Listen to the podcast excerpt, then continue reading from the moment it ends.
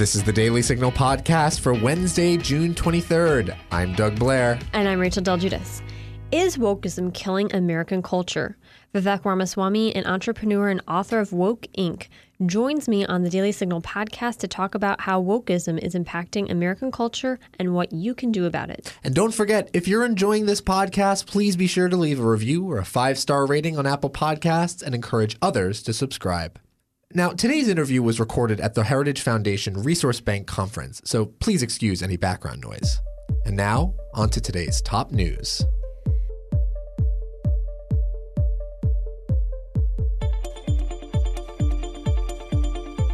The White House said Tuesday it will not meet President Joe Biden's coronavirus vaccine goal, failing to meet the goal of vaccinating seventy percent of American adults by Independence Day on July fourth. White House Coronavirus Response Coordinator Jeff Zients said it will take a couple weeks past July fourth to vaccinate seventy percent of adults who are eighteen and up. This is amazing progress and has our country returning to normal much sooner than predicted, Zients said. The virus is in retreat in communities across the country. We are entering a summer of joy, a summer of freedom. This is cause for celebration, and that's exactly what Americans will be able to do on July fourth.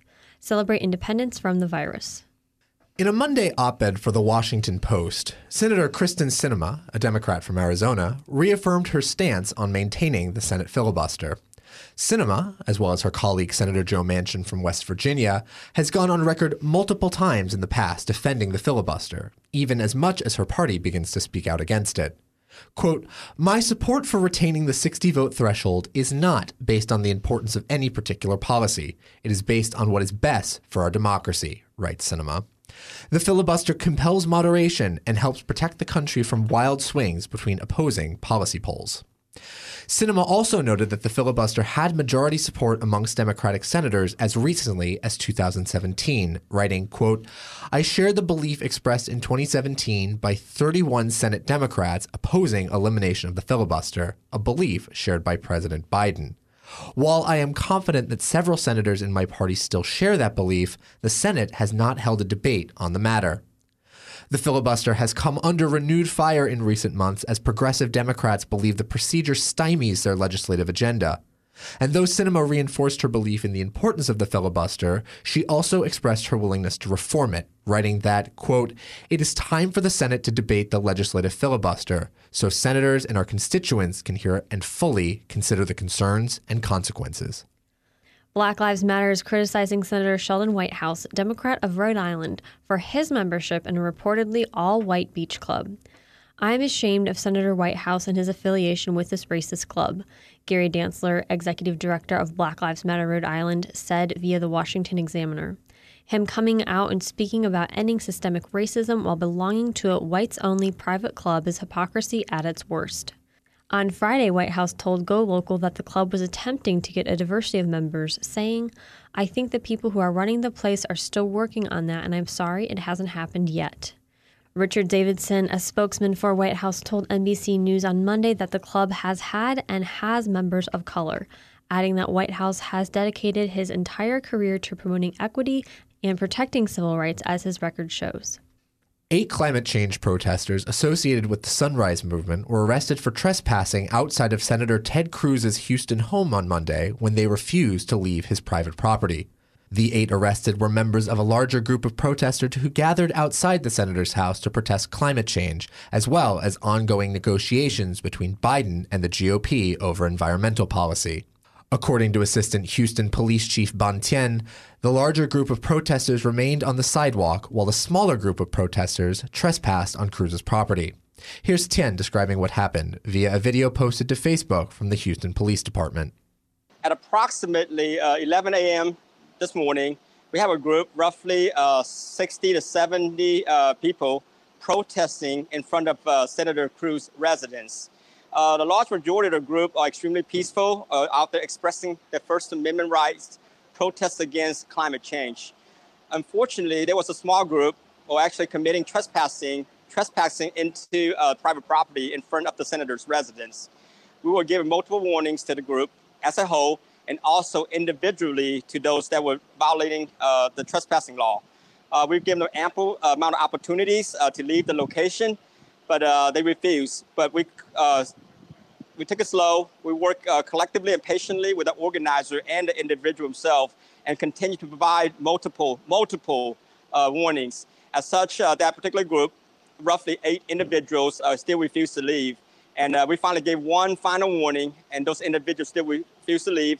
And we explained to them the, the fact that they were uh, violating the trespassing law. They acknowledged, they understood, and they chose to be arrested. Uh, at that time, we uh, exhausted all options, which led to the arrest of eight individuals. Cruz's home was the last stop of a forty-day climate march by the Sunrise Movement that began in New Orleans. A school board in New Jersey will not be removing holiday names from their calendars, such as Memorial Day and Thanksgiving, after parents expressed their displeasure at the move. On Monday, the Randolph Board of Education voted eight to one to put the holiday names back on the calendar after many in the area voiced their opposition at the move during a public comment period. James Jacoby, a Randolph Township father of three, told Fox and Friends Tuesday that it's not about being the loudest to get your way. It's really about learning that this needs to be a transparent and accountable and collaborative process with the town that you live in, Jacoby said. And that's one of the biggest messages we are giving the board last night, consistently across forty different speakers. And that's what they really need to come and think about. Now stay tuned for my conversation with Vivek Ramaswamy on wokeism in America. The Heritage Foundation has a new website to combat critical race theory. C R T, as it's known, makes race the centerpiece of all aspects of American life. It categorizes individuals into groups of oppressors and victims. The idea is infiltrating everything from our politics and education to the workplace and even our military. Heritage has pulled together the resources that you need to identify C R T in your community and the ways to fight it.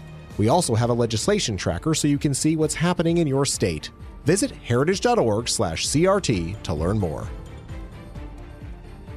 I'm joined today on the Daily Signal podcast by Vivek Ramaswamy, author of Woke, Incorporated. Vivek, thank you for joining us today. Glad to be here. So can you just start off by telling us about your book, Woke, Incorporated? Sure. So what I talk about in the book is the new arranged marriage between the progressive movement and big business, which is mm-hmm. turning on its head what we used to think of as the values of the progressive movement from twenty years ago. And I tell the origin story that actually dates back to the two thousand eight financial crisis, where actually in the wake of oh eight, big business was the bad guy, capitalism was under attack, and the marriage to wokeness actually became a defense mechanism against the old progressive left and Occupy Wall Street to give birth to this new hybrid, what I call the woke industrial complex, that is today far more powerful than either big business or big government alone. And liberals, who used to be skeptics of corporate power, were tricked into submission because of their love of woke causes that these companies are pushing. But conservatives were equally duped into submission because their inner conscience tells them that the free market can do no wrong without recognizing that the free market that they idealize doesn't exist today. And that's effectively what cleared the path for the rise of what I consider to be America's newest twenty-first century Leviathan, something far more powerful than we've seen over the course of American history, and something that neither side of the political spectrum is going to be able to deal with on its own. Well, Vivek, you've said that woke corporations are a threat to this country. What kind of risk do we run if we don't push back? Yeah, so Milton Friedman fifty years ago might have worried that the risk was creating less efficient companies, that if companies are also focused on pushing social values, they're going to make poorer products, and poorer products let result in a less productive economy. And I have to admit, I share those concerns to some extent. But my concern is actually the opposite. It is not the way in which politics infects capitalism, but rather the way in which capitalism risks infecting our democracy. And I think that that's actually the biggest threat of all, is the integrity of American democracy itself at stake, where our democratic norms, our marketplace of ideas in a democracy is supposed to work according to a one person, one vote, one person, one voice system. Yet in a new marketplace of ideas, we're actually converting to a one dollar, one vote system, where the people who wield the greatest corporate and market power wield power not just over the marketplace of products, which, by the way, as a capitalist, I'm okay with, but also power over the marketplace of ideas, which as an American citizen, I'm not okay with. So that's actually the real danger. Well, Vic, what can conservatives do to successfully push back against these woke corporations? Would you say, do boycotts ever work, or are there other strategies that you think conservatives should use? Yeah, so I'm not a huge fan of boycotts, and I can I can talk about why. I do think that there are a number of strategies we need to consider. Some are legal strategies, right? I th- I think that right now the issue is so pressing that we need to litigate some of these forms of corporate overreach that are downright illegal in court. One of the biggest areas that I'm focused on is big tech censorship, where effectively a small ideological cartel in Silicon Valley wields not just power over the marketplace of products, but power over the marketplace of ideas to determine what ideas do and don't get aired. And the reason they're doing it is, of course, it's a part of an unspoken backroom deal where, again, in the wake of oh eight, over the last decade, big tech effectively says we're going to censor content that the woke movement disagrees with. But in return, they don't do it for free. They expect that the government overlords are actually going to leave their monopoly power intact. Now what we're seeing in return is, especially as Democrats come to power in the United States, every few months they call these big tech C E Os to testify in front of them. And then when they show up to testify, what do they do? They said, we're going to regulate you, we're going to break you up, we're going to come after you and make it swift unless you take down hate speech and misinformation, by the way, as we, the party in power, define it. So when these guys go to the other coast and do the same thing, my own view, do exactly what the party in power told them to do by taking down so-called misinformation and hate speech, which is really just political speech that the party in power disagrees with. My view is that those companies ought, that behavior ought to be governed by the First Amendment in the same way that the government is bound by the First Amendment, because the government cannot delegate to a private party to censor what it cannot censor directly. That's hardcore case law going back through Supreme Court jurisprudence, that you can't use private parties as pawns to do what you can't do directly under the Constitution. Yet that is exactly what we're seeing, state action in the guise of private enterprise. So those are the kinds of legal solutions that I think we need to see in court. I personally think that, I don't know if he's going to do it, but I think President Trump should be taking these companies to the Supreme Court, not the Facebook sham corporate Supreme Court, but like the real U S Supreme Court, and actually vet legal theories that I think are well supported by the case law, not just in the case of big tech censorship, but now to now to sort of go to a different category, woke employee firings, something that we're seeing every day across the country. In my own views, this puts everyday American citizens in a particularly difficult position where they have to choose between either expressing themselves freely or putting food on the dinner table, but they cannot reliably do both. And, and to me, if America is anything, it is a place where you get to have both the American dream and the First Amendment without having to make a choice between the two. So what I'd like to see is some Republican with a spine actually propose amending the Civil Rights Act and adding political belief as a protected class right there next to race mm-hmm. and gender and sex and sexual orientation, all encompassed in sex and religion and national origin. I think if you can't discriminate against somebody because they're black or gay or Muslim or whatever, you should not be able to discriminate against them just because they're an outspoken conservative either. Mm-hmm. And this is not an academic issue. If it can happen to the forty-fifth president of the United States, it can happen to anybody. And so those are the kinds of bold legal solutions that I think we need. I can tell you more about it, that even in absence of Republicans stepping up, I think there are some legal theories that could potentially bring that case in court now, even under existing law. But I do think that the law, both through our court system as well as through potentially simple statutory changes, can help curb this tide a little bit. That being said, all of that is just symptomatic. What I really think we need in this country is a deeper cultural cure where we fill the moral void in an entire generation, maybe people my age and your age and younger, who ultimately lack the kind of the kind of spiritual void that would have been filled by notions like patriotism and religion in a prior era. As those have receded in public importance, that creates a moral vacuum in the minds of an entire generation that allows ideas like wokeism and its close cousin of scientism to be able to fill the void. And I think that's what we're seeing in the country right now, that the real right answer actually isn't even to fight wokeism directly. It is to fill the void that wokeism fills with much more meaningful forms of um, of identity. And if you're asking me, mm-hmm. I prefer shared American identity. Well, you mentioned what can be done in the, you know, despite the lack of Republican leadership and majorities yep. in House and Senate. You mentioned, you know, some legal recourses. What kind of things do you see right now that could be taken up in the, you know, in the absence of Republican majorities? Well, look, I think that if somebody is at risk of either getting fired on their job for saying the wrong thing or failing to attend the right D E I or so-called diversity, equity, inclusion sessions, which which you're seeing today, people may be fired for that. People may not get their year-end bonus for that. I'm not making this stuff up. This is really happening to real people every day. I hear about it. I think they can bring legal recourse even under Title seven of the Civil Rights Act today, which says that employers cannot discriminate on the basis of religion. Now, I'm not saying that that just means that it's the employee's religion who's protected. And to say that I don't want to attend a D E I session, that doesn't necessarily mean that's my religion as an employee. But I'm making the opposite argument, because actually a flip side of Title seven of, of the Civil Rights Act says that not only can you not discriminate against employees on the basis of their religion, but you as an employer cannot force your own religion down the throats of your employees. And so if wokeism is a religion, then an employer can no longer force that religion down the throat of their employees any more than they can force down Christianity or Islam or any other religion. So then that raises the question of, well, is wokeism a religion or not? And I think on the facts, the answer is abundantly clear, both in a colloquial sense of the word. There are certain words you can't say, certain clothes you can't wear, certain apologies you must recite, and an excommunication that follows whether or not you recite it. I mean, there's there's in every colloquial sense of the word, I absolutely think wokeism is a religion. But it definitely meets the legal definition for the test of religion. The Supreme Court has held that even secular humanism counts as a religion, that a religion called creativity, which professes white supremacy as its main axis, is still counted as a religion, crazy as that religion may be.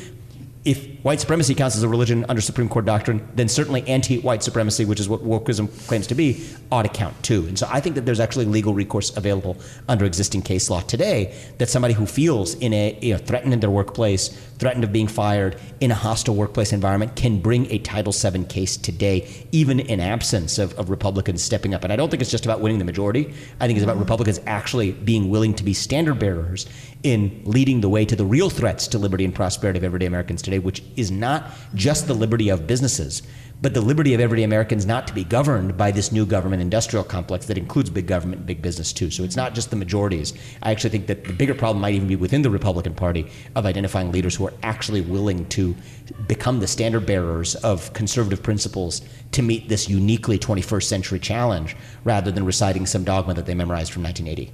Well, Vivek, going back to your book for just a minute here, uh, the subtitle includes the term social justice scam. Can you talk a little bit more about that? Well, I think the social justice craze in the United States, especially in corporate America, is absolutely a scam. It is a greater way for companies to pretend like they care about something other than the pursuit of profit and power, to aggregate more of each. And that is, it works like a magic trick, but it is working masterfully for, for really everyone who's a party to that trade. If you're Coca-Cola, it's a heck of a lot easier to talk about a technical voting law in Georgia, or to train your employees on, quote unquote, how to be less white, things that they've done in the last six months, than it is to reckon with the impact of your products on the nationwide epidemic of obesity and diabetes, including in the black community that they profess to care so much about. If you're Nike, it's easier to write a multi-million dollar check to Black Lives Matter, a Marxist organization that professes to care about black lives, all the while sourcing your labor from slave labor in Asia to sell two hundred fifty dollars sneakers to black kids in the inner city who can't afford to buy books for school.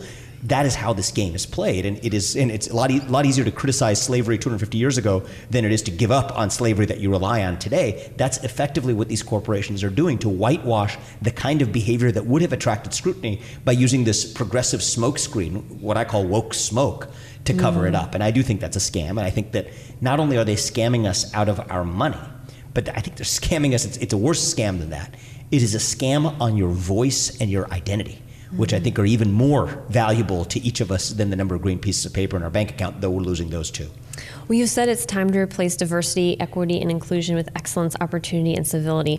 How can we do that? Yeah, well, look, I think that fighting wokeism directly is hard, because you're left being the bad guy fighting these great sounding ideas like diversity or equity or inclusion. Those sound pretty friendly, except today, in the definition of the modern woke left, diversity means anything but diversity of thought. It means homogeneity of thought.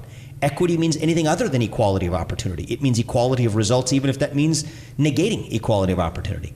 In the name of inclusion, we've created this new exclusionary political culture where certain points of view are just not welcome, and they have co-opted language in a way that makes it actually very difficult to fight directly without being alleged it to be guilty of the same sin that they're accusing you of in the first place. And so that's why I think the right strategy is actually not to fight wokeness directly and stamp it out, but in the longer run, in the short run, we may need to do some of that in court and elsewhere. But in the longer run, the real answer is to dilute it to irrelevance with shared values that run so deep that this wokest nonsense seems silly by comparison. And so that's where I've been thinking, giving some thought to what could fill that notion. And I'm not wedded to this, but one that I'm a fan of is, is the idea of excellence, opportunity, and civility, rather than diversity, equity, and inclusion. Diversity is great as a means to the end of achieving excellence, not in and of itself. I prefer opportunity to equity because I know what it means. It means equality of opportunity to where we all begin, irrespective of where we all end up.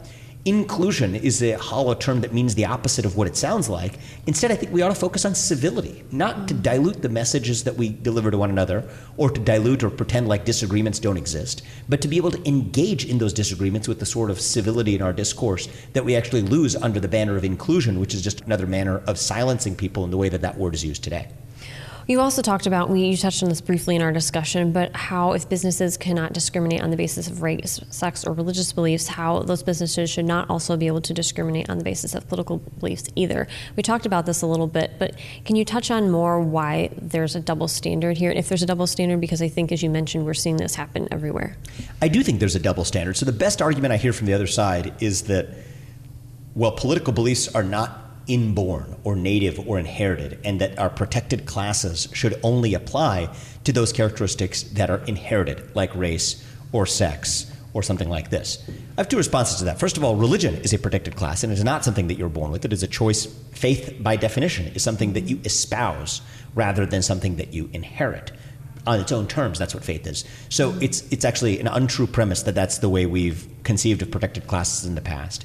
And second, I also think that there's no obvious reason why the notion of protected classes should be limited to the characteristics you inherit anyway. They are protecting the kinds of categories of your identity that we think you should not be asked to trade off in order to be able to pursue your dream. And I think that the ability to express yourself politically is one of those things that you should not be asked to trade off in order to pursue your dreams. Now, could a principled libertarian make a compelling argument that actually the market should fix these problems on its own? I think the answer could be yes. The answer is that, well, look, if conservatives are being fired from company A, then couldn't company B hire them and view that as actually a business opportunity? And in principle, that's true. Mm. Here's my main issue with it, though, is we can't apply that argument unevenly. Because if you believe that, then you also ought to believe that the market ought to be able to police racial discrimination and sex discrimination and sexual orientation discrimination and religious discrimination, yet nobody from Susan Collins to Rand Paul is interested in taking that up on the Republican Party, and certainly nobody in the Democratic Party or even the Libertarian Party is interested in taking up the idea of revisiting the Civil Rights Act of nineteen sixty-four and its notion of protected classes. And so long as we're not willing to have a principled debate about whether we should have protected classes at all, which I personally am intellectually open to, so long as the political discourse isn't open to it, then I think we at least have to apply that standard equally by adding political belief right up there next to race, sex, national origin, and, and religion. Well, something else you've talked about, Vivek, is how you think it's time to stop saying people of color. Why? Yeah. Tell us about well, that. Well, that, that expression has always irritated me, and I reflected on, on why. Uh, you know, I am a person who has higher melanin content than you do. I can tell by sitting here. But I don't think that that is a defining feature of either of us. And, and the idea of taking a group of people who are non-white, but are otherwise a diverse, polyglot, divided group of people on the basis of language and culture and religion and national origin and self-conceived identity, probably hundreds of different sub-identities, and to say that we are going to lump all of those into one category, which we call of color, sounds like a cult that they belong to called color, and by the way, pits them against the only other cult that's left, which is the white cult, which ultimately allows two groups to be pitted against each other and go to effectively civil war, which is where I think we're ultimately heading. So, so that mm-hmm. expression irritates me. I think it, but I think I think it's more than just uh, nitpicking at the phraseology. I think it says something about the moment that we live in and the kinds of identities that we latch onto, and the kinds of identities, deeper identities within us that we abandon in pursuit of these skin-deep identities instead. Well, Vivek, to tie all this up, how would you say wokeism can be combated in classrooms as well as corporate America? Yeah, so I think that in the classroom is probably the most important place to start. I actually started with my focus in corporate America, certainly a big part of what my book is about. But as I wrote my book, I ended up devoting more airtime as well to combating wokeism in education. And if I had to choose, I think actually the battle in our schools is even the more important one. Mm. In fact, if I had to choose between, from a conservative standpoint, taking back the White House or taking every school board seat in this country, I would, in a heartbeat, take every school board seat in this country. Could care less about who takes the White House by comparison. Mm-hmm. That is what's really more important, because we're talking about the next generation here. And so I do think school boards are really important. I think that conservative or even just independent-minded apolitical parents who want their kids to get a balanced civic education ought to speak up and raise the social cost for these teachers who ultimately may want to get home. If, you know, if they're if they're working a difficult job, they'd rather spend the extra time getting home rather than dealing with some sort of woke protest, just like a C E O. It's the same thing too. Make life easier by caving to the side that's actually most likely to give you a hard time. Mm-hmm. Well, we shouldn't be able to give them a pass more easily on the other side as well, to force them to actually make a normative decision rather than a decision that's based on the human principle of laziness to do what is really the easiest thing to do and follow the path of least resistance. So I think that's the easiest thing to do, is to increase the social cost of compliance with the far woke left, because that has actually been a tool that they've used to their advantage to be a thorn and a pain and some and, and, a, and a thorn in somebody's side that prevents them from getting home to see their kids in time. Well, they're not going to get to see their kids in time any sooner than if they do or don't cave to the woke left, if there's also an equal opposition on the other side. So I think that's where it begins. I think that more people need to find the courage to be able to speak up when they believe that they're the only person in the room. I mean, to anyone who's listening to this, to you, I would say, if you're the only person in the room who believes what you do, I think we live in a moment where you have a civic obligation mm-hmm. to stand up and say what you believe. And, and my commitment to you is that if and when you do, you will discover that you were not the only person in the room to hold that opinion. Courage is infectious, but somebody has to start spreading it first. And that doesn't start in the political sphere. It doesn't start in on Capitol Hill. It starts in the everyday conversations that we have in our schools, in our places of work, in our diversity training seminars, in our universities, in our communities. That's really where it begins. Well, Vivek, thank you so much for joining us on the Daily Signal podcast. It's been great having you with us. Great. Thanks for having me. And that'll do it for today's episode. Thanks for listening to The Daily Signal Podcast. You can find The Daily Signal Podcast on Google Play, Apple Podcasts, Spotify, and iHeartRadio. Please be sure to leave us a review and a five-star rating on Apple Podcasts, and encourage others to subscribe. Thanks again for listening, and we'll be back with you all tomorrow. The Daily Signal Podcast is brought to you by more than half a million members of the Heritage Foundation. It is executive produced by Kate Trinko and Rachel del Guidice. Sound designed by Lauren Evans, Mark Guiney, and John Popp. For more information, visit daily signal dot com.